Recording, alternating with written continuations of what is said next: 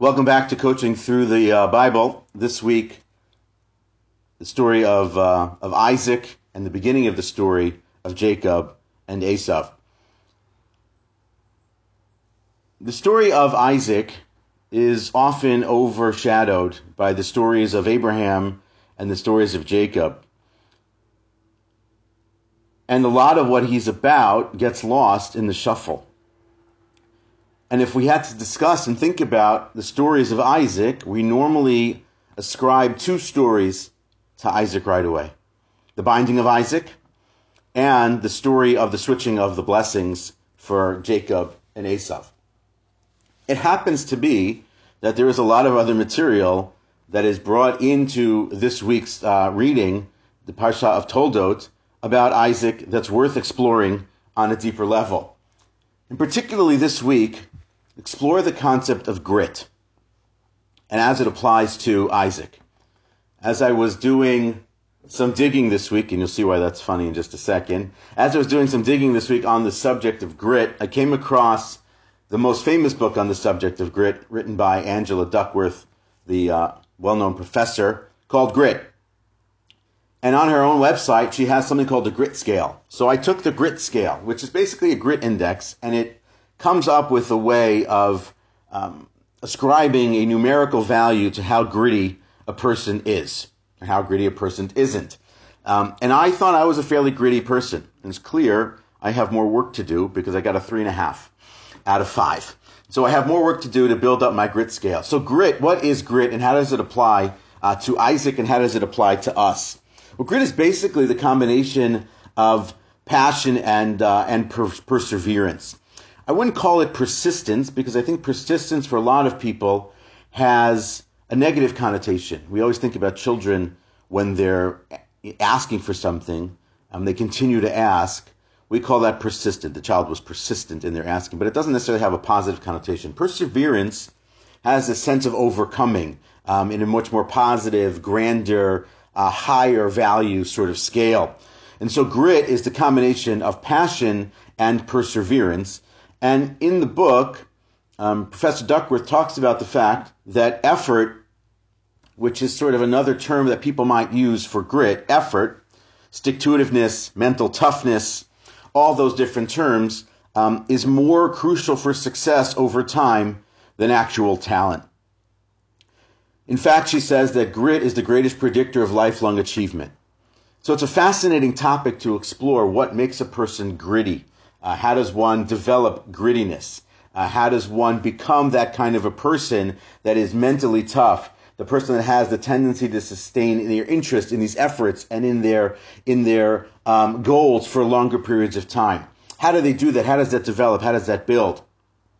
And where do we see it manifest in a lot of different places? I recently heard an interview with uh, a former baseball player, and in the interview was asked about who was the most talented player he had ever seen. And he named a person, the guy's name that he mentioned was Corey Patterson. Maybe you recognize the name if you're a baseball fan or not. He said Corey Patterson was the most talented player he'd ever seen. If you haven't heard of Corey Patterson, that tells you exactly the problem. Why wasn't he the most successful? Why wasn't he the greatest? Because he didn't have this stick to itiveness, this mental toughness, this gritty attitude, this approach to uh, his work and his work ethic to ultimately sustain achievement and ultimately achieve very high levels of success. And so this grittiness factor is vital. In the book, Angela Duckworth, the professor, describes sort of a four pronged approach to how you can grow your grit. You develop a fascination with your passion. It requires having a passion for something it has the idea that you're focusing on improving each day. So it's what you would call small victories day over day, compounded victories day over day. Third, a person has to remember the greater purpose involved. So it's not just focusing only on the day to day, but also appreciating there's a parallel scale operating, which is the greater purpose. And the fourth one, which is another concept that relates to grit, which is adopting a growth mindset, which was developed much further by another professor by the name of Carol Dweck, um, in her discussions on growth mindset, in her writings and her and her lectures on growth mindset, and the concept of yet. The concept of yet is a key idea. The word Y-E-T is a key fundamental principle in developing a growth mindset, which is also fundamental in growing your grit. It's the idea that I haven't achieved success yet. That if I didn't do well on an exam in school, the way she talks about it with children, so I didn't do well yet. She talked about a school um, that she came across that in their grading system, when they're writing grades for children at certain ages, they use the yet principle. They have a growth mindset built into the school. And they talk about a child who hasn't yet achieved levels of success yet in science or in math or in some other subject. So all those four principles are really key to building up a grittiness in an individual to really get them to that place. And amazingly, amazingly, of all the things that we think about Isaac in the Bible, um, grit is actually one of the things that really stands out to me in reading about him. There are a lot of other things to think about and a lot of things to really consider in understanding the role that he plays as a bridge between Abraham and Jacob, certainly, um, in his role in the binding, the story of the binding of Isaac, in his role with respect to his sons and the switching of the blessings on his sons. But there's an entire chapter in chapter 26 that deals with the story of the digging of wells, which is a fairly enigmatic story that's being brought in here multiple versions of, of, of digging of wells. And so that's why it's ironic, or if you want to call it funny. I did a lot of digging this week on wells, trying to understand the value and the import of a well and the digging of a well, how hard it would be to dig a well in ancient, the ancient Middle East versus digging a well by hand now. I watched even a couple of videos on the subject to really get a, a, a, basic understanding of what it would take to dig an eight foot well today by hand with a shovel. What another other materials would be required. And then to try to transfer that in my mind to the Middle East and understand what it would be to dig a well in the southern part of Israel, in the areas um, near the Philistine areas of Gerar, and to do that over and over again, and to do that as a second generation, and to redig the wells that were uh, that were filled up and sealed by the Philistine people to think more about why that's going on. What's happening there on a deeper level? What's that story actually about on a deeper level? But what character trait does it bring out in Isaac? And so, in my mind, it brings out an incredible level of grittiness and toughness, stick to itiveness to Isaac.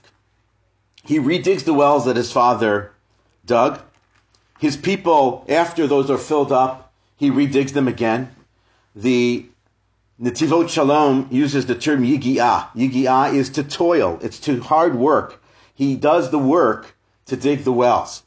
He does not appear to come into the story as a, as a well digger. That doesn't appear to be who he is. He doesn't come from a family like that, even though his father had dug some wells.